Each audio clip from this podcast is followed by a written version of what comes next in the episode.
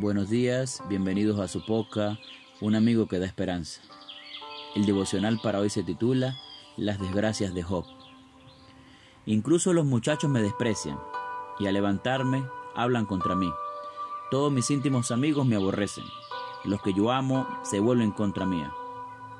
Job 19, 18 y 19. Aun siendo perfecto, recto, temeroso de Dios y apartado del mal, Job sufrió una serie de desdichas que lo situaron en el extremo máximo del sufrimiento. Él no sabía que Dios había permitido a Satanás probarle hasta límites. Solo sabía que en medio de su fidelidad a Dios comenzó a sufrir los peores infortunios que uno puede imaginarse. Primero, un grupo de nómadas de Arabia hicieron una incursión en sus campos, se llevaron todos los bueyes y las asnas y mataron a los criados. Segundo, un incendio enorme abrazó todas sus ovejas y a los pastores con ellas. Tercero, tres escuadrones de caldeos, pueblo semita del sur de Mesopotamia, robaron todos sus camellos y mataron a espada a los criados que estaban con ellos. Cuarto, cuando sus siete hijos y tres hijas estaban de fiesta en la casa mayor, sopló un viento del desierto y arrasó todos los pilares de la casa, dejando caer la estructura y haciendo padecer a todos. Quinto, Satanás transmitió a Job una llaga maligna que le afectó toda la superficie corporal, de la cabeza a los pies, produciéndole una comezón muy intensa. Aún las pérdidas más grandes pueden compensarse con la presencia de seres queridos, o por personas sensibles, atentas y bondadosas que ayudan al sufriente a pasar por una dura prueba.